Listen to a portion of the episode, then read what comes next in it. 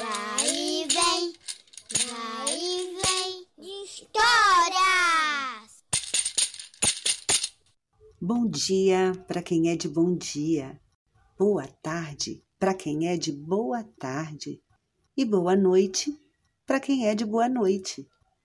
Meu nome é Silvana Dutra e este é o podcast Vai e Vem de Histórias.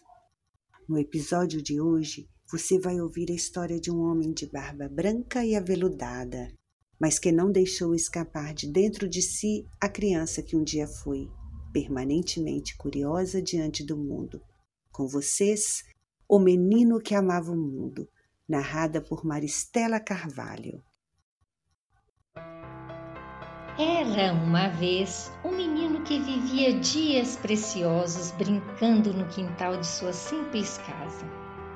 Lá ele observava as plantinhas crescerem e amava os animais que lá passeavam. O nome dele era Paulo e era muito curioso. Queria saber de tudo. Amava subir nas árvores e aproveitar a deliciosa sombra oferecida por elas. Desde cedo, aprendeu que a vida não era fácil, pois sua família era muito simples. Contudo, nada o impedia de sonhar com dias melhores para ele, sua família e todo mundo. No chão do quintal da sua casa, escrevia suas primeiras palavras. Escrevia todas as que conhecia muito bem e com o tempo até arriscava inventar algumas que faziam parte do seu mundo. Era corajoso e sonhava em ser educador.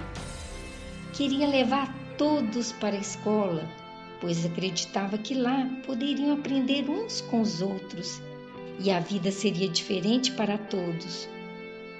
Com o tempo, realizou seu sonho e tornou-se educador propôs uma escola com um jeito novo de olhar o mundo, onde todos fossem acolhidos com seus saberes. E foi abrindo caminhos, acreditando na mudança que podia fazer na vida dos outros através da educação.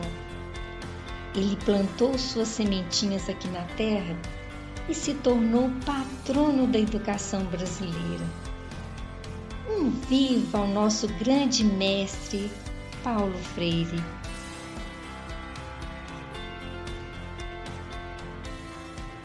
A primeira sementinha plantada pelo menino já crescido Paulo foi em Angicos, município com nome de Árvore, que fica no estado do Rio Grande do Norte. Lá ele alfabetizou 300 trabalhadores rurais em 40 horas, com um método desenvolvido a partir de palavras do dia a dia dessas pessoas, valorizando seus saberes. A educação não muda o mundo. A educação forma as pessoas que formarão um novo mundo. Viva Paulo Freire! Até a próxima!